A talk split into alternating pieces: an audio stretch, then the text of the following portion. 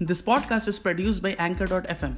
If you haven't heard about Anchor, it's the easiest way to make a podcast. Let me explain. It's free. There is a creation tool that allows you to record and edit your podcast right from your phone or computer. Anchor will distribute your podcast for you, so it can be heard on Spotify, Apple Podcasts, and many more podcasting platforms.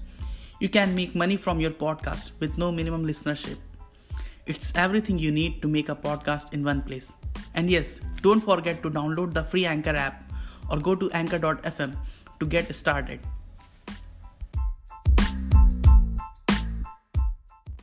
मतलब फिर तो झाड़ू लगने वाली है क्या इस बार? झाड़ू नहीं, इस बार तो रिंकिया के पापा भी थोड़ा चल रहा है।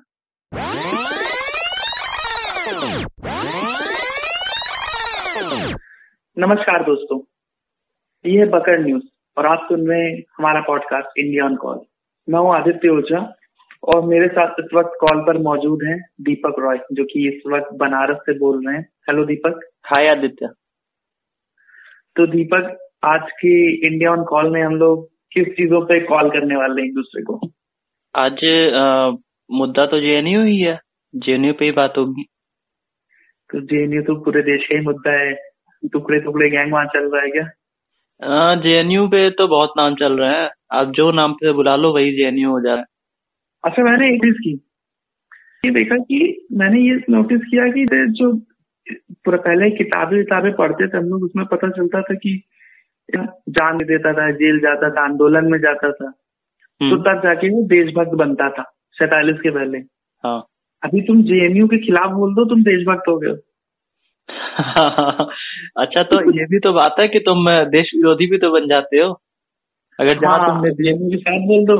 तो जैसे पहले जो है आजादी के पहले लोग अंग्रेज फौज में थे, तब भी वो देशद्रोही नहीं थे। अभी जेएनयू में एडमिशन नहीं दो तो तुम देशद्रोही हो जाओगे। वैसे जेएनयू कब से पॉपुलर हुआ है अभी ज्यादा? जेएनयू तो यार अगर कोई पढ़ाई लिखाई में है तो उसके लिए तो हमेशा से पॉपुलर था, पर जो इतना नॉर्मल कल्चर में था, पॉपुलर कल्चर में जो जेएनयू की बातें आई वो तब से आई हैं जब कन्हैया कुमार का इंसिडेंट हुआ। हाँ, कन्हैया कुमार का मुद्दा कब हुआ था? ये 9 फरवरी 2016 आई गेस, 2016 ही था। तो तब से ये ज्यादा आया और इसको भी लाने में जैसे कई न्यूज चैनलों की बहुत अहम भूमिका रही है। तो हाँ, ये तो है। कुछ डॉक्टर वीडियो आए, कुछ नहीं आए, क्या हुआ, किसकी जांच हो रही नहीं हो रही है। अभी तो जांच तो अभी दिल्ली पे रुकी है। अच्छा हाँ, दिल्ली से याद आया, आज हमारा अभी वैसे ये केंद्र सरकार ने जांच करके उसका मुद्दा अभी दिल्ली सरकार को दिया है और दिल्ली सरकार अभी इस पे जांच करके कुछ अभी सबमिट है कि बीजेपी इसने घेरने की कोशिश कर रही थी। क्या जेएनयू का मुद्दा कि किसका?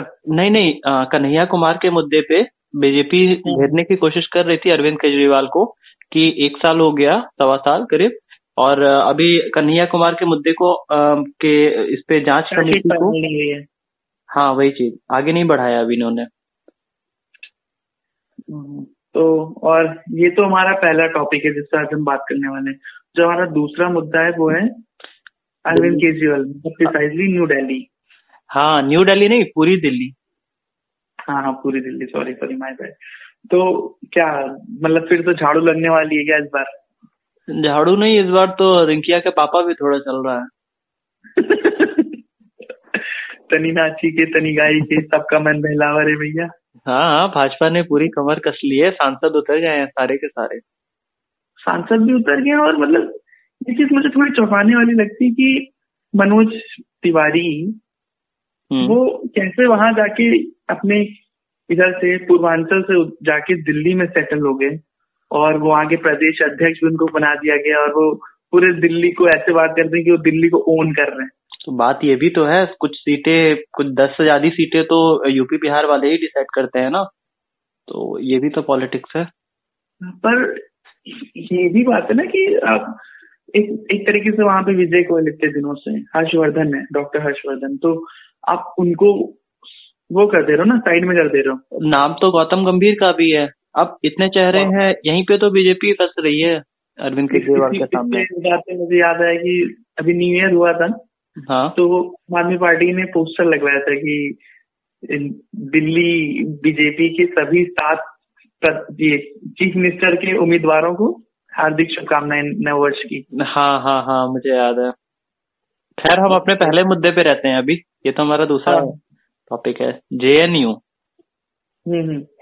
तो जेएनयू के बारे में एक बार मैं ब्रीफ करना चाहूंगा कि जेएनयू में अगर हम लोग ये कन्हैया कुमार वाली बातें, सब पुरानी बातें हो गई हैं क्योंकि अब तो बहुत सारे भाषण मच गई है, तो हम इस बारे में बात करें तो जेएनयू में एक प्रोटेस्ट चल रहा है और जेएनयू में प्रोटेस्ट चल रहा है फी हाइक को लेकर के। तो जो नया नया सर्कुलर आया है जिसके अकॉर्डिंग अगर फी हाइक हो गया तो जेएनयू भारत की सबसे महंगी ये प्राइवेट नेशनल यूनिवर्सिटी हो जाएगी, सबसे महंगी सेंट्रल यूनिवर्सिटी सरकारी। और इसके विरोध में छात्र कईयों दिन से प्रदर्शन कर रहे हैं, दिन से क्या अब तो हफ्तों हो गए, और इस चक्कर में लाठीचार्ज भी हुआ है। उन्होंने मार्च किया था जेएनयू के गेट से लेकर के राष्ट्रपति भवन तक का। तो जहां तक मुझे याद है इस मुद्दे को शुरू हुए करीब 70 दिन हो गए। 70 दिनों से ये मुद्दा चला आ रहा है और ना एग्जाम हुए, और बच्चे तो कह रहे हैं कि व्हाट्सएप यूनिवर्सिटी पे एग्जाम हो गए और रजिस्ट्रेशन भी हो रहा है उसमें। तो जो लेटेस्ट में जो अभी जो जेएनयू खबर में आया वो इसीलिए आया कि जो लेफ्ट यूनिटी है, तो लेफ्ट यूनिटी अभी वहां पे रजिस्ट्रेशन चालू थे। तो लेफ्ट यूनिटी ने लोगों को रजिस्ट्रेशन करने से रोका, और पहले वो शायद क्या कहते हैं ऑफलाइन हो रहे थे, तो उसके बाद जब ऑफलाइन करने से वो रोक रहे थे तो जेएनयू प्रशासन ने कर दिया कि रजिस्ट्रेशन ऑनलाइन होंगे। और ऑनलाइन रजिस्ट्रेशन ना हो इसको रोकने के लिए कि एलिज है वो कि उनके ऊपर आरोप है कि उन्होंने सर्वर रूम डिस्ट्रॉय किया। आरोप तो वैसे आदित्य दोनों साइड से हो रहे हैं, एनएसयूआई वाले एबीवीपी को लगा रहे हैं, वो उन्हें बोल रहे हैं। अच्छा, एक बात बताओ, एनएसयूआई कहीं नहीं है, सॉरी, एनएसयूआई तो कांग्रेस के वो है, एसएफआई लेफ्ट यूनिटी पूरी एक साथ है, आईएसआर और क्या कहते हैं एआईएस, ये सब। My mistake. तो जो लेफ्ट वाले राइट पे लगा रहे हैं, राइट वाले लेफ्ट पे लगा रहे हैं, तो बात ये है कि वैसे फी हाइक होनी चाहिए या नहीं होनी चाहिए? तो मेरा तो जो मानना है वो, मेरा तो यह कहना है कि फी हाइक जो है, आप अगर किसी राष्ट्रीय यूनिवर्सिटी की बात कर रहे हो, सरकारी यूनिवर्सिटी की बात कर रहे हो, तो आप धरना तो चला नहीं रहे, you are not doing any business, ठीक है। अगर आपको बिजनेस करना है, आपको पैसे कमाने हैं, तो आपके पास और भी सारे उद्योग हैं कि ओएनजीसी है, आईओसीएल है, ठीक है। तो पैसे कमाने के लिए आपने यूनिवर्सिटी नहीं खोली है। सरकारी यूनिवर्सिटी का मतलब होता है कि वहां पे सभी छात्रों को पढ़ाई करने का मौका मिले सुविधा के साथ। ठीक है, तो ये मैं कहता हूँ कि जो है फीस जो है रिवाइज होनी चाहिए थोड़े थोड़े दिनों पे, ये बहुत जरूरी है। फी का मतलब ये ना हो कि 2 पैसा फी है और साल चल रहा है सन 2030। तो थोड़ा थोड़ा फी रिवाइज होनी चाहिए, पर उस बच्चों से फी लेके पूरा प्रशासन नहीं चलाओगे। सारे खर्चा बच्चों की फीस से निकाल लो, क्योंकि उसमें अभी एक सर्वे आया था कि उसमें 26% बच्चे शायद ऐसे हैं जिनकी सालाना आय जो है 12,000 रुपए से महीने से कम है। बात ये भी तो है ना कि आप जेएनयू की बात कर रहे हैं, आप ऐसी किसी नॉर्मल यूनिवर्सिटी की भी बात नहीं कर रहे हैं। जेएनयू इंडिया का शायद सबसे अच्छी यूनिवर्सिटी है जहां तक मुझे याद है। उसको जो जेएनयू को नैक का स्कोर जो है, जो कि 4 की स्केल पे रहता है, जेएनयू को 3.96 या 94 मिला हुआ है, और इससे अच्छा स्कोर ही किसी को नहीं मिला हुआ है। अच्छा, वैसे अगर हम बात करें कि जिनके पास पैसे होते हैं वो तो प्राइवेट में चले जाते हैं 20 लाख 30 लाख दे के, और जिनके पास पैसे नहीं होता है वो शायद सोचता है कि हम पढ़ाई कर लें तो हमें कोई अच्छा संस्थान मिल जाएगा। बट अगर उसमें इतनी फीस अब्रप्टली हाई हो जाएगी तो कैसे पढ़ेगा बच्चा, कैसे पढ़ेगा बच्चा? और गरीब इंसान को कोई लोन वोन देता नहीं है, ठीक है। तो आप एक तरीके से बहुत सारे बैरियर लगा रहे हो ना। आप पढ़ाई को महंगा नहीं कर सकते। मेरा मानना ये है कि आप पढ़ाई जो टैक्स इंसान देता है, जितने भी आप देखो देश के ज्यादातर इंसान टैक्स देता है, भले ही लोग ये कहते हैं कि नौकरी नहीं कर रहे, पर अगर आप नमक भी खरीदते हो ना तो भी आप उसमें टैक्स देते हो। टैक्स तो हर चीज, आप बिस्कुट भी खरीदते हो तो भी टैक्स देते हो, तो इनडायरेक्ट फॉर्म में भी टैक्स देते हो। तो देश का हर इंसान टैक्स देता है, वो टैक्स इसलिए नहीं देता कि जैसे वो टैक्स इसीलिए देता है कि उसको बिजली, पानी, सड़क, स्वास्थ्य, शिक्षा जैसी चीजें मिले।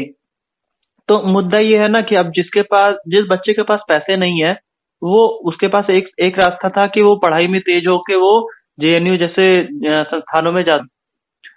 तो पे तो लड़ाई चल रही है, इसी पे जो स्टूडेंट्स वहां के प्रोटेस्ट कर रहे हैं।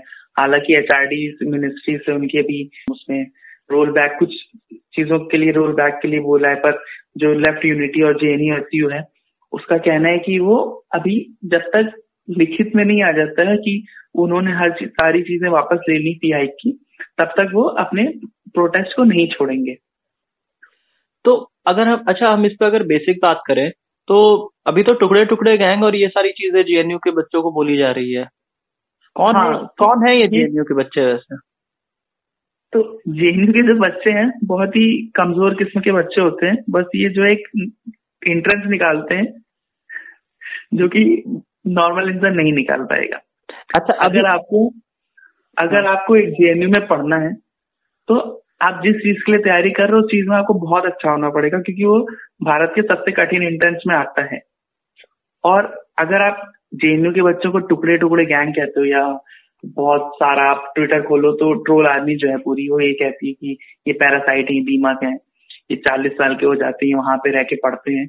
तो मेरा ये कहना है कि ये ट्रोल आर्मी जो भी है वो इस चीज को सही करने के लिए उसको चाहिए कि वो जाए, एग्जाम भरे, पेपर दे, परीक्षा दे, एग्जाम क्लियर हो जाए, जेएनयू में एडमिशन ले और जाके वहां पे चीजें सही कर दे और कह दे कि नहीं, मैं फीस खुद से ज्यादा दूंगा, जो फीस है मैं वो फीस नहीं दूंगा, मैं ज्यादा फीस दूंगा। पर क्या वो एंट्रेंस निकाल पाएगी? यही तो बात है ना कि सब जेएनयू को व्हाट्सएप यूनिवर्सिटी पे पढ़ाई के डिग्री नहीं चाहिए होती है, सिर्फ आपको बातें चाहिए होती है। बातें भी नहीं चाहिए ना, उसमें भी तो फॉरवर्ड मैसेज आते हैं ना। हाँ, वो तो बन के आते हैं फॉरवर्ड, उन्हें आईटी सेल से वो फॉरवर्ड करना है। अच्छा, वैसे अभी आज ही एक यूपीएससी का आईएएस का रिजल्ट आया। उसमें टोटल 32 बच्चों में से 18 सीटों पे जेएनयू के बच्चे थे। हाँ, तो आज ही की खबर है, इंडियन इकोनॉमिक सर्विसेज की एग्जाम होता है यूपीएससी द्वारा। हाँ, तो उसमें 32 सीटें थी जिसमें से 18 सीटों पर जेएनयू के बच्चे थे। हाँ, और इकोनॉमिक्स की बात हो रही तो मैं भी बता दूं कि इस साल जो नोबेल पुरस्कार मिला है इकोनॉमिक्स के लिए, उसमें जेएनयू के ही पढ़े अभिजीत बैनर्जी।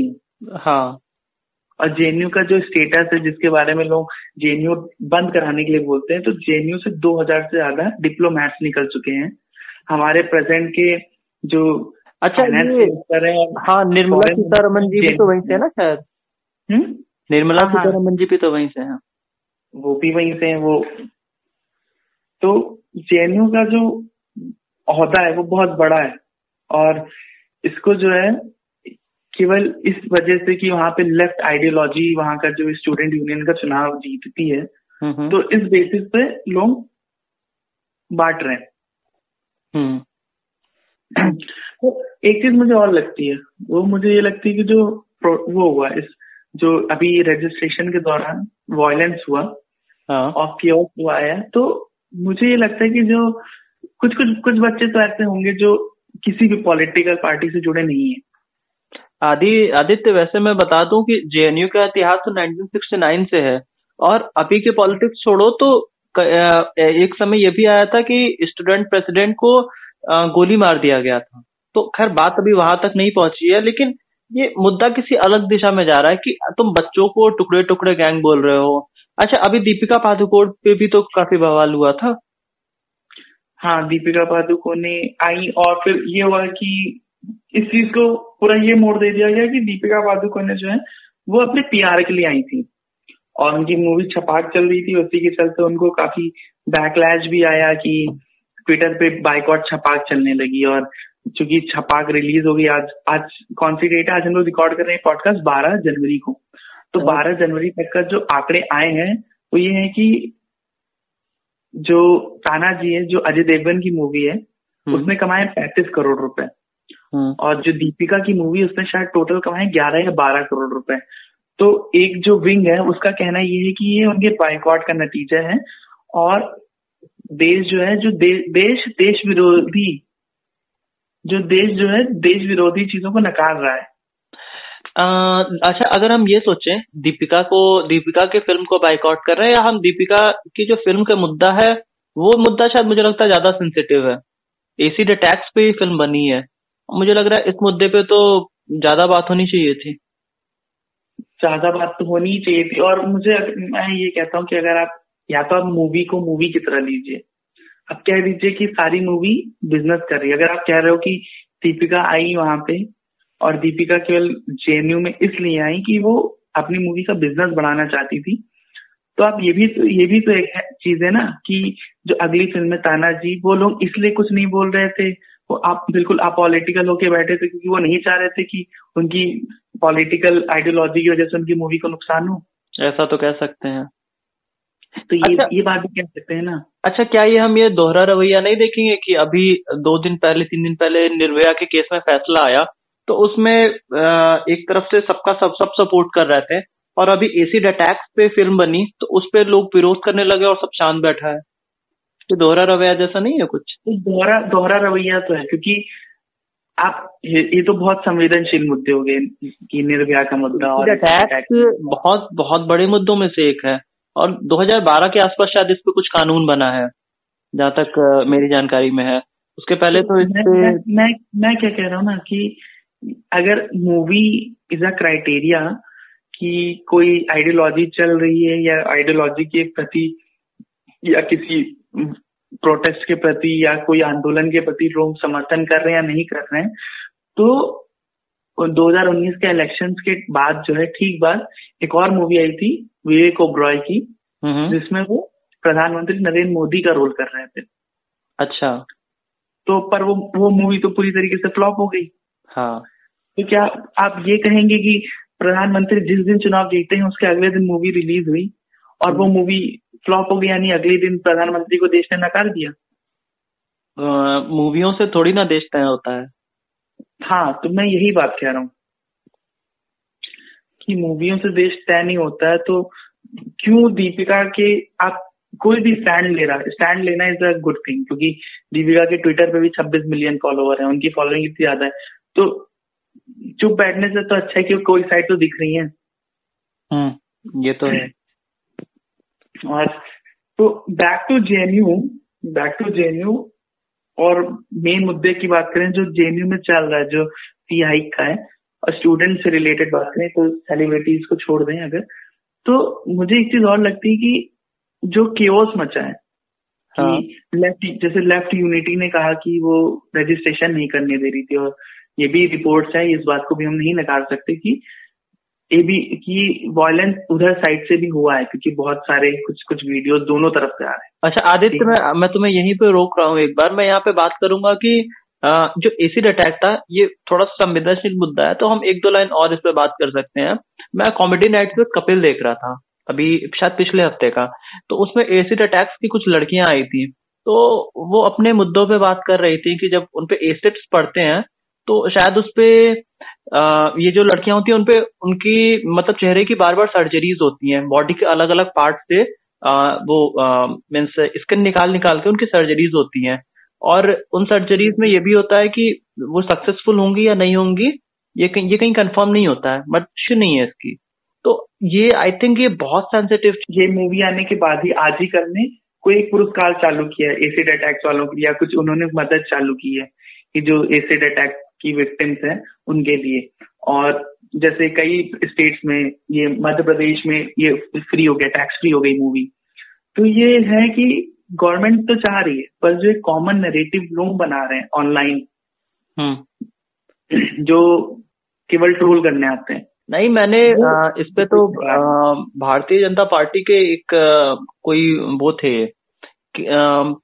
सांसद का मैंने बयान सुना था कि इसको बाइकआउट करना चाहिए। जहां तक मुझे याद है ये दिल्ली सीट से ही एक सांसद है, तो वो तो अब क्या ही कर सकते हैं, क्योंकि सांसद तो कुछ भी बोला करते हैं। कुछ सांसद जो हैं वो कह देते हैं कि नाथूराम गोडसे जो है वो देशभक्त थे, फिर कुछ सांसद कह देते हैं कि हम उन्हें दिल से नहीं माफ करेंगे। तो सांसद के बारे में हम क्या सोचें? हमको बस ये बात है कि एक अच्छा नरेटिव था, एक अच्छी पहल थी, जिसका बहुत बेवकूफी में, बहुत वाहियात तरीके से बहुत ज्यादा भी लोग। इस मुद्दे को और खुल के बात करनी चाहिए थी एसिड अटैक पे, जहां तक मुझे लगता है। खैर, हम अपने मुद्दे पे वापस आते हैं, जेएनयू अटैक पे। हाँ, तो मैं जो कह रहा था कि मैं ये कह रहा था कि जो लेफ्ट यूनिटी जो बच्चों को रजिस्ट्रेशन से रोक रही थी तो, और एबीवीपी कह रही थी करो करो, और दोनों में बहुत क्लोज हुआ, बहुत लड़ाई हुई।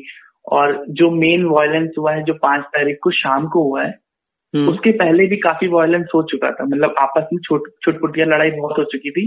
अंत में साबरमती, शायद साबरमती हॉस्टल में ही, तो साबरमती हॉस्टल में अंत में लोग आए। तो ये भी ये कहा गया कि पेरियर हॉस्टल में भी आयशी घोष भी जो वहां की जेएनयू की प्रेसिडेंट है।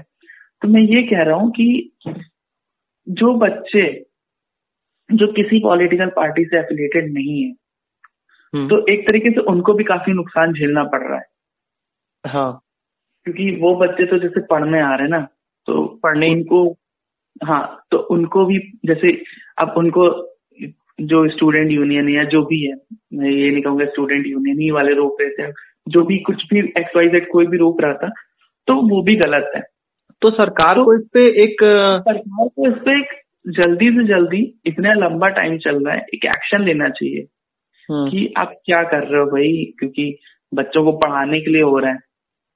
एक सेमेस्टर बीत गया, शायद एक सेमेस्टर बीत चुका है, अभी तक इस पे कोई कार्रवाई नहीं हो रही और पॉपुलर डिमांड तो ये चलती है कि चीनियों को बंद कर दो।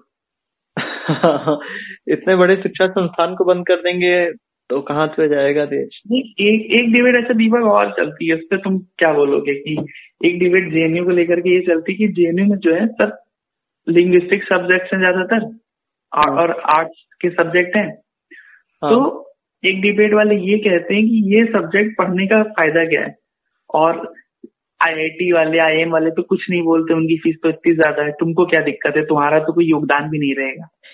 अभी इस मुद्दे पे अगर तुम बात करो तो सबसे ज्यादा साइंस के बच्चे बाइकॉट की है पढ़ाई, ये फैक्ट की बात है। सबसे ज्यादा इस बार साइंस के बच्चे समर्थन कर रहे हैं इस फी हाइक के खिलाफ।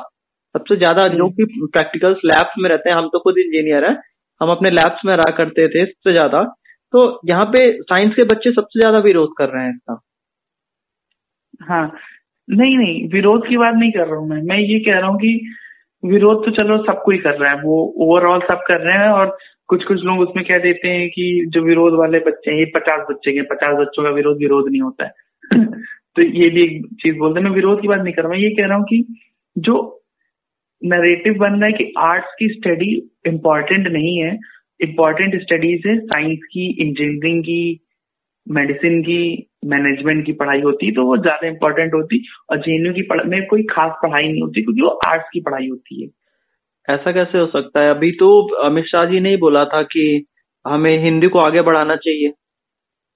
हाँ, तो हिंदी भी तो आर्ट्स में आ गया ना, लिंग्विस्टिक चीजों में। हाँ, तो हिंदी अगर आप आगे बढ़ा रहे हो तो आपको इन चीजों को तो आगे बढ़ाना चाहिए। नहीं, हिंदी ही नहीं, और एक ये भी बात है ना कि आप जैसे साउथ अफ्रीकन स्टडीज पढ़ी थी कन्हैया ने, तो कन्हैया एक इंटरव्यू में कह रहे थे कि मान लो जैसे हमने वही एक सब्जेक्ट पढ़ा, हाँ, तो अभी का प्रेजेंट टाइम जो है उसमें ये है कि earth is a global village now, ठीक है, तो वसुधैव कुटुंबकम वाला भी चीज हो गया कि हर देश में हर कोई जाता ही हो। तो अगर हमको वहां पे जाना है तो हमको वहां के चीजों के बारे में, कल्चर के बारे में पता होना चाहिए। बात ये है ना कि आप साइंस की तरफ भी तो आगे बढ़ रहे हो, तो आपका आर्ट्स भी तो एक पार्ट ही है देश का। आप किसी चीज को रोक के थोड़ी ना आप टेक्नोलॉजी की तरफ जा सकते हो। और अगर आप टेक्नोलॉजी की भी बात करो तो डिजिटल इंडिया कहाँ पे है, कहाँ पे स्टैंड करते हैं अभी इंडिया वाले? डिजिटल इंडिया भी कहाँ पहुंचा है अभी तो ठीक से, और तो इंटरनेट शटडाउन हुआ है इस साल। हाँ, इंडिया तो सबसे आगे है इंटरनेट शटडाउन में अभी, और डिजिटल इंडिया की अभी हम कहाँ बात कर रहे हैं, अभी तो बहुत दूर है। खैर, इसमें अगर मैं बात करूँ, इसमें एक और छुपी हुई बात है, दिल्ली के मुख्यमंत्री कहाँ है इन सारे मुद्दों में? मुख्यमंत्री का कोई बयान नहीं आया, मतलब बयान तो एक दो आए लेकिन मुख्यमंत्री गए नहीं, और बहुत रूप से बात कर रहे हैं। दिल्ली की मुख्यमंत्री अभी जो है इलेक्शन कमीशन ने दे दी है डेट, और जो इलेक्शन कमीशन ने डेट दी है कि अगली 8 फरवरी को दिल्ली में होने हैं चुनाव और 11 फरवरी को आने उसके नतीजे। हाँ। तो अरविंद केजरीवाल जो है वो थोड़ा बैलेंस हो रहे हैं इस चीज में, क्योंकि कुछ नहीं कुछ बोल देंगे, अब वो कुछ भी बोलेंगे तो ऐसी दिशा में जाएगा कि आधी क्लिप काट लोगे तो पता चलेगा लेफ्ट की तरफ से बोल रहे हैं, आधी क्लिप काट लोगे तो पता चलेगा राइट की तरफ से बोल रहे हैं। अब वो दोनों तरफ प्रोपोगेंडा चलने लगेगा। तो क्या इसीलिए अरविंद केजरीवाल इतना संभल के बात कर रहे हैं? अरविंद केजरीवाल आज से नहीं, अरविंद केजरीवाल काफी दिनों से संभल के बात कर रहे हैं। अभी तुमने कोई हाल फिलहाल में लेटेस्ट में कभी सुना कि मोदी जी ने सब किया है? नहीं सुना, सुना कि नहीं सुना? हाँ, अभी तो नहीं हुआ, जून के बाद से तो हम कुछ नहीं सुन रहे हैं। तो जो है अरविंद केजरीवाल काफी सेफ चल रहे हैं और उनको पता है कि जेएनयू के मैटर जो है वो नेशनल मैटर है। हाँ, ठीक है, अब वो जेएनयू तक नहीं सीमित रहा, वो नेशन वाइड हो गया, क्योंकि बॉम्बे में प्रोटेस्ट हो रहा है, आईएससी वाले प्रोटेस्ट कर रहे हैं, आईआईटीज वाले प्रोटेस्ट कर रहे हैं, आईएम वाले प्रोटेस्ट कर रहे हैं। तो हाँ, वो एक नेशनल मुद्दा है। और अगर वो नेशनलिज्म की बात करेंगे, नेशनल मुद्दों की बात करेंगे, तो बीजेपी इसमें एक्सपर्ट है। हाँ, वो तो राष्ट्रभक्ति के मुद्दे पे बीजेपी सबसे आगे, उन्हें कोई नहीं जीत सकता। तो अगर तुम्हें राष्ट्रभक्त बनना है तो तुम बीजेपी में हो। अच्छा, तो इनको ये तो राष्ट्र वाले मुद्दे पे वो उनको टैकल नहीं कर सकते। तो Arvind Kejriwal is playing safe कि वो किसी भी ऐसी बात में ना फंसे जिसमें वो नेशनल मुद्दे में घुस जाए।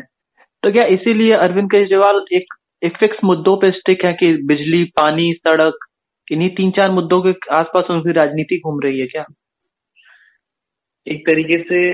हाँ, और एक बात ये भी है कि 3-4 मुद्दे बस 3-4 मुद्दे नहीं है, इंसान को यही चाहिए होता है।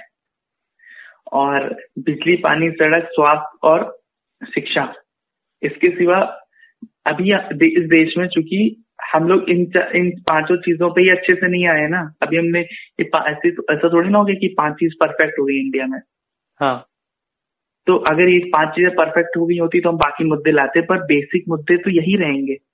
तो अच्छा, ऐसा तो नहीं है क्या कि अरविंद केजरीवाल डर रहे हो कि अभी जैसे कि 12 मई को जो रिजल्ट आया था दिल्ली का 7 सीटों का रिजल्ट, ये लोकसभा के इलेक्शन का, इसमें भाजपा के थे करीब 56% रिजल्ट और कांग्रेस को 22% मिला था और आम आदमी पार्टी सबसे कम 18% पे थी।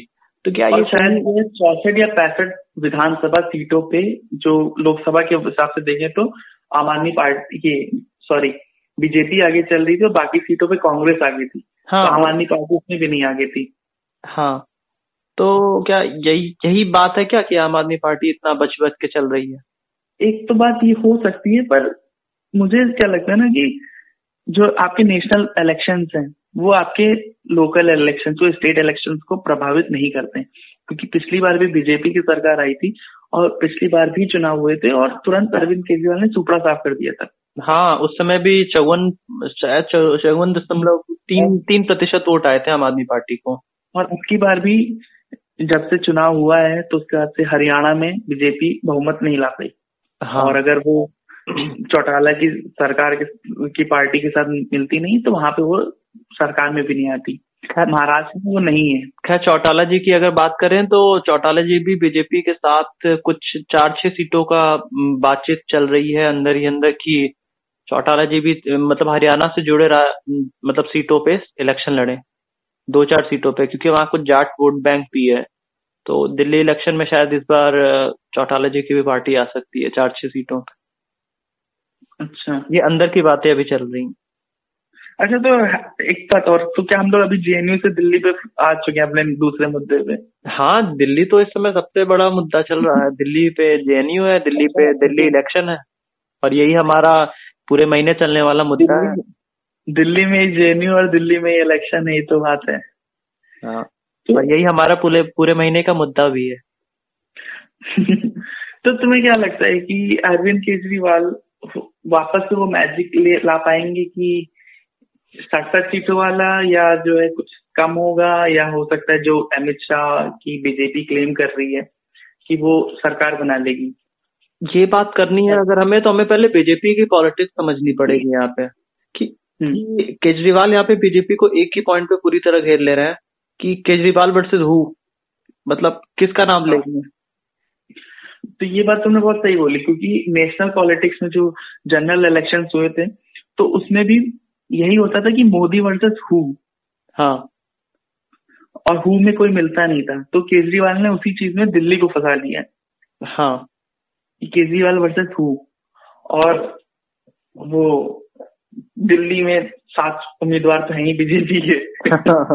हाँ, और इस समय तो सांसद घर घर जा जाके इलेक्शन का प्रचार कर रहे हैं। अच्छा, अगर हम इसकी कुछ और अगर हम पीछे देखें तो क्या केजरीवाल कुछ बड़ी राजनीति की तरफ तो नहीं सोच रहे हैं? जैसे कि अगर हम बात करें कि गुजरात मॉडल एक बार आया था 2012-13 में, गुजरात मॉडल पे ही मतलब सारे चुनाव होने लगे थे, ठीक है। 2014 के इलेक्शन गुजरात मॉडल पे हुआ था। तो क्या केजरीवाल अपने दिल्ली को इस तरह प्रोजेक्ट कर रहे हैं कि ये दिल्ली मॉडल पे आगे के इलेक्शंस हों? तो वो तो अरविंद केजरीवाल तो प्रोजेक्ट कर ही रहे हैं, और अरविंद केजरीवाल प्रोजेक्ट नहीं कर रहे होते, उनका सपना है ये। क्योंकि अगर उनका सपना ये नहीं होता तो 2014 के इलेक्शन में वो इतनी सारी सीटों पर चुनाव नहीं लड़ते। हाँ, उस समय तो सबसे ज्यादा शायद इन्होंने तो रिकॉर्ड भी दर्ज किया था। इन्होंने शायद सारी, मुझे लगता है, जमानत जब्त होने का 414 करीब सीटों पे लड़े थे, और रिकॉर्ड था, हाँ, रिकॉर्ड भी था इनका जमानत जब्त होने का। तो अरविंद केजरीवाल के एस्पिरेशंस तो हैं, क्योंकि वो ही wants to be a national leader. और मोदी ने जो गुजरात मॉडल पेश किया वो पेश कर सकते हैं, पर अभी तो ये मुझे काफी लंबी दूरी की चीज लग रही है। खैर, अभी अगर हम दिल्ली की बात करें तो दिल्ली पे बहुत स्ट्रांगली ये अपने मुद्दे उठा रहे हैं, और अगर मैं बात करूं ग्राउंड पे तो जनता इनकी बात कर रही है कि अरविंद केजरीवाल ने शिक्षा पे काम किया है, मोहल्ला क्लिनिक्स पे काम किया है। ये 2-3 मुद्दों पे बीजेपी ने किसी भी तरह घेर नहीं पा रही है, पर बीजेपी वाले तो बोलते हैं ये तो कुछ किया ही नहीं उन्होंने। बस यही बात है, ये इन्हीं पॉइंट्स पे बीजेपी घेर जा रही है कि बीजेपी बार बार इन्हें नेशनल मुद्दे पे लाने की कोशिश कर रही है, और अरविंद केजरीवाल वहां पे चुप्पी बनाए हुए हैं। मुझे बीजेपी के लिए जो सबसे कठिन चीज लग रही है, और जो मुझे लग रहा है जिस चीज में बीजेपी फंस सकती है, वो ये है कि अगर बीजेपी ये कहती है कि अरविंद केजरीवाल ने काम अच्छा नहीं किया है, तो वो इनडायरेक्टली कांग्रेस की तारीफ कर रही है, क्योंकि आम आदमी पार्टी के पहले तो कांग्रेस थी ना। हाँ, तो अगर बीजेपी ये कहे कि आपने जो है पिछली सरकार के कंपैरिजन में आपने कम काम किया आम आदमी पार्टी से, तो यानी वो कांग्रेस की बात कर रही है। तो बीजेपी कभी चाहेगी नहीं कि वो स्टेट मुद्दों पर चुनाव लड़े। बीजेपी भी चाहती है कि कांग्रेस, अच्छा, हम अभी तो हमने कांग्रेस की भी बात नहीं की, कांग्रेस भी तो है इस इलेक्शन में, कहीं दिख रही है कांग्रेस लड़ रही है क्या? हाँ, कांग्रेस भी लड़ रही है इलेक्शन। चलो, खैर, बीजेपी चाह रही है कि कांग्रेस भी इसमें इलेक्शन में आगे आए, क्योंकि अगर कांग्रेस थोड़ा दम लगाती है तो आम आदमी पार्टी के सीटें कम होंगी। हाँ, तो बीजेपी तो चाह रही है कि कांग्रेस आए, क्योंकि कांग्रेस ही काटेगी आम आदमी पार्टी के वोट। बीजेपी का खुद का अपना एक कार्डर तो है। हाँ, तो बीजेपी चाहती है कि आम आदमी पार्टी की वोट कटे और उसके कार्डर पे आए, पर ये चीज मुझे थोड़ी कठिन लग रही है। बीजेपी ने, अमित शाह ने बोला कि यहाँ का चुनाव नरेंद्र मोदी जी के नेतृत्व में लड़ा जाएगा। हाँ, और जितने भी स्टेट इलेक्शन हुए हैं, हाँ, वो एक तरीके से नरेंद्र मोदी के नेतृत्व में ही हुए हैं। हाँ, बीजेपी दोबारा उनमें सरकार नहीं बना पा रही है।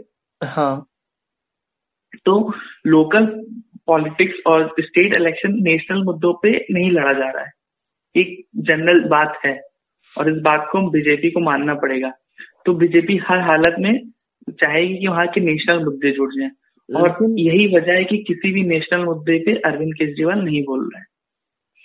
और लेकिन बात ये भी है ना, इनके में इंटरनल कॉन्फ्लिक्ट भी है, जैसे कि गौतम गंभीर, मनोज तिवारी, विजय गोयल, हरदीप पुरी, हर्षवर्धन, विजेंद्र गुप्ता, प्रवेश सिंह वर्मा, तो ऐसे प्रवेश सिंह वर्मा जो साहिब सिंह वर्मा के बेटे हैं, तो ऐसे 5-6-7 लीडर हैं। तो इनमें बीजेपी कहीं फंस तो नहीं रही है अपने कैंडिडेट में, फंसी रही है। और इसमें बीजेपी को हो सकता है कि जब चुनाव हो तो उसकी इंटरनल पॉलिटिक्स की वजह से भी बीजेपी को काफी नुकसान हो।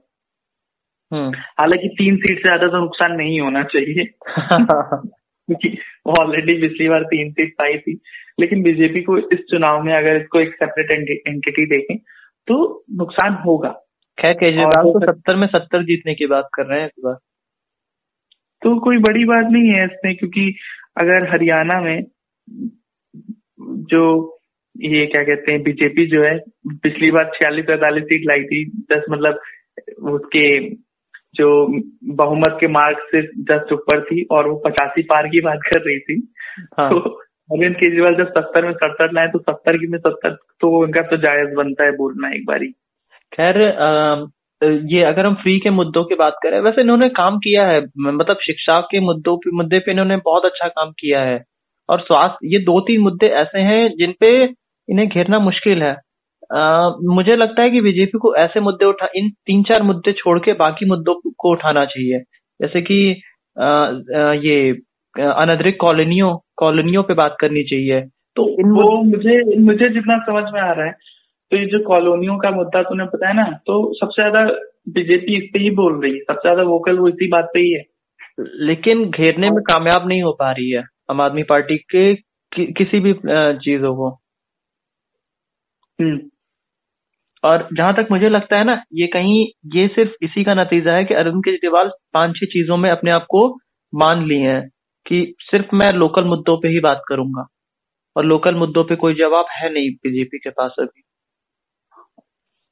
क्योंकि स्टेट के मुद्दे पे वो कहाँ बोल सकती है। स्टेट का बीजेपी के पहले तो सही में मतलब केजरीवाल के पहले तो कांग्रेस ने काम किया ना। खैर अगर हम कांग्रेस की बात करें तो कांग्रेस शीला दीक्षित को बहुत याद कर रही होगी, इनका स्वर्गवास हो गया अभी, शीला दीक्षित को बहुत याद कर रही होगी। और जो कांग्रेस का इकलौता चेहरा जो मुझे वहां पे समझ में आता है अजय माकन का, अजय माकन कहीं दिखाई नहीं देते हैं, लेकिन अजय माकन कहीं नहीं दिखाई देते हैं और वो पॉपुलर डिमांड में है ही नहीं। मतलब मुझे तो नहीं लगता कि लोग दिल्ली में अजय माकन की बात करते होंगे। अच्छा अगर हम ये बात करें कि क्या आम आदमी पार्टी को इस बार कुमार विश्वास और योगेंद्र यादव, प्रशांत किशोर, इन चेहरों का नहीं होने का नुकसान उठाना पड़ेगा क्या? नहीं, ऐसा बिल्कुल नहीं होगा, मुझे नहीं लगता ऐसा होगा, क्योंकि ये चेहरे हैं नहीं तो ये चेहरे अभी तक उसका विरोध भी नहीं कर रहे हैं। हाँ ये चेहरे अलग हैं, अगर ये चेहरे मान लो नहीं उनके साथ में तो ऐसा भी नहीं कि उतर के विपक्ष की तरफ से अभी तक की जो खबर है इस हिसाब से तो कोई विरोध कर नहीं रहा उनका। हाँ जैसे और कि पिछली बार विरोध करने आएंगे भी तो वो किस बेसिस पे विरोध करेंगे। हाँ क्योंकि आम आदमी पार्टी सिर्फ अपने मुद्दों पे ही रुकी हुई है, सिर्फ लोकल मुद्दे पे वो आम आदमी पार्टी ने लोकल मुद्दों पे रुकी हुई है, और जैसे बीजेपी में बहुत ज्यादा बवाल है कि सीएम कैंडिडेट कौन होगा, हर कोई पूछ रहा है, पर आम आदमी पार्टी में ये है कि आम आदमी पार्टी ने मोदी और अमित शाह की तरह मामला सेटल कर लिया अपना। हाँ एकदम अरविंद केजरीवाल और मनीष सिसोदिया वाला मामला यहाँ भी चल रहा है। हाँ तो अरविंद केजरीवाल, मनीष सिसोदिया, उनको पता है कि कौन कैसे करेगा, उनकी आपस में अच्छी अंडरस्टैंडिंग है। हाँ तो, और अरविंद केजरीवाल सिर्फ लोकल मुद्दों पे बात कर रहे हैं और जहां भी घेरने की बारी आ रही है बीजेपी को उस पे मनीष सिसोदिया और संजय सिंह आगे आ रहे हैं। तो यहाँ पे बहुत सोची समझी पॉलिटिक्स चल रही है कि केजरीवाल सिर्फ लोकल मुद्दे पे बात करेंगे और बाकी मुद्दों पे मनीष सिसोदिया और संजय सिंह रहेंगे। हाँ एक चीज ये भी है ना कि जब 2015 का चुनाव हुआ था तो उस वक्त भी बहुत लोग अलग हो चुके थे। हाँ पर केजरीवाल ने तब भी तो शीला दीक्षित ही थी, अरे सॉरी अगर मैं बात करूं तो उस वक्त तो किरण बेदी तो इनके साथ की ही थी, अन्ना आंदोलन की किरण बेदी साथ की थी और फिर अपोजिशन में चली गई और बहुत नई पॉलिटिशियन थी, उनको पता भी नहीं था कैसे क्या करना है, मुझे तो लगता है। हाँ और अरविंद केजरीवाल दिल्ली की नब्ज तो बहुत अच्छे से जानते हैं अगर हम ये बात करें तो। अरविंद केजरीवाल का जो सबसे बड़ा बेनिफिट वो है कि उनके काम दिख रहे हैं। हाँ और आप उस पर नकार नहीं सकते, क्योंकि आपकी इतनी यूनिट बिजली कम आएगी तो आपको बिजली फ्री में मिल जाएगी। हाँ, अगर हम बात करेंगे जैसे कि बिजली के मुद्दे, बिजली फ्री कर दिया है 200-250 यूनिट और पानी फ्री कर दिया है और कुछ फ्री वाईफाई भी दे रहे हैं कुछ जगह और बस भी फ्री कर दिया है महिलाओं के लिए। तो कुल मिला के 2-3 हजार के आसपास का ये इन महंगाई के समय पे ये लोगों को फायदा दे रहे हैं, सीधा सीधा फायदा लोगों के हाथ में पहुंच रहा है। तो यहाँ पे जनता कहीं ना कहीं तो इन पे आके रुक रही है। अब बीजेपी के साथ दुविधा ये भी है कि अगर बीजेपी इन मुद्दों पे अरविंद केजरीवाल को टैकल करना चाहेगी तो क्या बोलेगी कि मैं जो है इसकी सब्सिडी और कम कर देता हूँ और बढ़ा देता हूँ। हाँ, 5 गुना सब्सिडी की तो बात किया है अभी कल परसों में ही ये आपके मनोज तिवारी। नहीं कर सकते ना, क्योंकि जब अरविंद केजरीवाल सब पे सब्सिडी दे रहे थे तो बीजेपी से ये आवाज आती थी कि सरकार पे टैक्स का कर्ज बढ़ेगा। हाँ ठीक है, सरकार पे टैक्स का बोझ बढ़ेगा और फ्री में इतना नहीं दे सकते हैं। तो अगर बीजेपी फ्री में करना चाहेगी तो बीजेपी नहीं कर सकती ना, बीजेपी अपनी बातों में फंस सकती है। अरविंद केजरीवाल वहीं तो फंसा रहे हैं कि बगल में आपका हरियाणा है और बगल में ही उत्तर प्रदेश है, आप वहां पे फी कम करके दिखाएं। और अभी तो कल की बात है कि ये आम आदमी पार्टी ने पंजाब में ये पंजाब सरकार को बहुत अच्छे से घेरा क्योंकि पंजाब में अभी बिजली के दाम बढ़े हैं, तो बहुत बड़ा आंदोलन कल का चलाया था आम आदमी पार्टी ने। तो मतलब ये बीजेपी कांग्रेस को ये बिजली पानी इन्हीं मुद्दों पे किसी न किसी तरह घेरने की कोशिश कर रही है। और अगर हम बात करें तो ये कहीं किसी बेसिक चल रही है वो कि उसको बेसिक मुद्दों पे लड़ना है और वो बेसिक मुद्दे ही दिखाएगी और ये इस पे कामयाब भी होती हुई दिख रही है। कि जैसे अभी एबीपी न्यूज़न का पोल आया था, आम आदमी पार्टी को भाजपा को 8 सीट, तो कहीं ना कहीं इनके पक्ष में जाता हुआ दिख रहा है। तो ओपिनियन में ये भी बताना चाहूंगा कि जो हमारी वेबसाइट है बकर न्यूज, तो हम लोग उस पर डेटा स्टोरीज करते हैं, डेटा जर्नलिज्म करते हैं।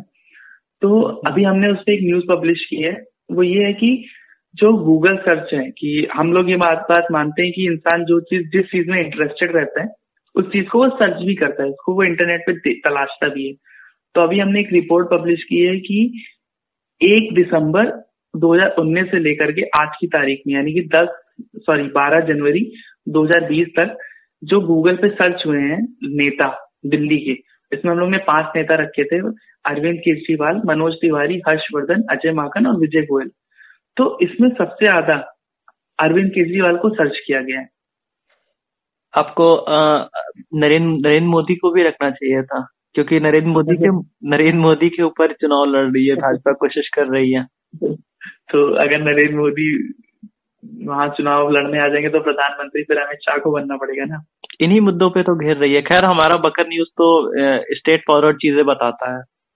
हाँ, तो ये मैं बता रहा हूँ कि जो 68% लोगों ने जो सर्च किया है वो केजरीवाल को सर्च किया और 27% ओवरऑल सर्चेज में अगर इन सबकी कंपैरिजन करें, एक सर्च का दूसरे सर्च के प्रति कंपैरिजन, तो 27% लोग केवल मनोज तिवारी को सर्च कर रहे थे, 4% लोगों ने हर्षवर्धन को सर्च किया है और 2% से भी कम में विजय गोयल और अजय माकन है। अजय माकन के परसेंटेज तो 1 से भी कम है। तो यानी कि अगर लीडर की बात करें, हाँ, तो लीडर के तौर पे तो कांग्रेस को लीडर को कोई देख ही नहीं रहा है। हाँ, और मनोज तिवारी सर्च में हैं क्योंकि मनोज तिवारी ही चेहरा बीजेपी की दिख रहे हैं। अभी नरेंद्र मोदी ने जब रैली की थी और ये धन्यवाद रैली थी जिसमें जो कॉलोनियां आवंटित हुई है उसको लेकर के नहीं, तो लेकिन अभी भाजपा ने अभी कल परसों की बात है, अभी अमित शाह जी ने बोला था कि हम नरेंद्र मोदी के ही चेहरे पर लड़ेंगे। तो सीधा सा चेहरा तो वही है, लेकिन अगर जो हमारी न्यूज है बाकर न्यूज की इस पे हम बात करें तो भी सीधे सीधे अरविंद केजरीवाल ही निकल के आ रहे हैं। तो हाँ, तो बात नहीं करते हैं, मतलब ये प्रैक्टिकल होने की बात है ना। तो वहां पे नरेंद्र मोदी तो शपथ नहीं ले सकते ना जीतने के बाद। हाँ, मुख्यमंत्री की शपथ जो है तो वो तो जो बीजेपी का जो दिल्ली का लीडर है वही लेगा अगर बीजेपी जीतती है तो उसमें बीजेपी का नाम दूर दूर तक कहीं नहीं है। मनोज तिवारी जो है 2nd नंबर पे हैं जिनको केवल क्या कहते हैं 27% लोगों ने सर्च किया और 68% लोगों ने अरविंद केजरीवाल को सर्च किया है। ये पोल ये नहीं कहता है कि 68% लोगों ने चाहा कि वो अरविंद केजरीवाल को चीफ मिनिस्टर देखना चाहते हैं, पर 68% पूरे दिल्ली की जनता ने जो भी सर्च किया बाकी नेताओं के कंपैरिजन में तो अरविंद केजरीवाल को सर्च करना ज्यादा प्रेफर किया। तो इसीलिए तो हम कहते हैं ना कि बकर news nothing can beat our logic. तो अभी अपना प्रचार भी चल रहा है इसी में थोड़ा तो बनता है ना। तो बैक टू पॉइंट की बीजेपी के लिए कठिन होगा और कांग्रेस को फिलहाल ऐसा नहीं बोलना चाहिए, पर कांग्रेस को मैं फाइट में नहीं देख रहा हूँ। मेरा पर्सनल मानना ही है कि मैं कांग्रेस से नहीं देख रहा हूँ और बीजेपी के लिए भी कठिन होगा। और मैं सही बताऊं तो मुझे जो अभी तक जो माहौल चल रहा है और जितना मैंने देखा है पढ़ा है तो मुझे लग रहा है कि बीजेपी के लिए भी लड़ाई केवल दहाई में आने की है। ऐसा हम कह सकते हैं, लेकिन अभी भी 20 से 25 दिन है इस इलेक्शन में और पॉलिटिक्स एक ऐसी गेम है जहाँ पे रातों रात खेल बदलते हैं। महाराष्ट्र हमें याद है, तो इस चीज पे तो हम आगे सबको अपडेट करते ही रहेंगे कि डे बाय डे की दिल्ली इलेक्शंस में क्या क्या चल रहा है। खैर, हम ये इलेक्शन पूरा कवर कर रहे हैं तो आप हमसे जुड़े रहिए और सब्सक्राइब कर दीजिए। ये मैं मुझसे कह रहा हूँ तो दैट्स ऑल आज के लिए, शायद बस इतना काफी है मेरे हिसाब से। कि आपको दीपक कुछ एक एंड नोट देना हो तो आप क्या बोलोगे दिल्ली इलेक्शन को लेकर के और जेएनयू वायलेंस को लेकर के? मैं यही कहूंगा कि दिल्ली इलेक्शन के बाद देश के पॉलिटिक्स में कुछ बदलाव जरूर आएगा। कुछ ना कुछ तो बदलेगा। जेएनयू पे आपका क्या कहना है?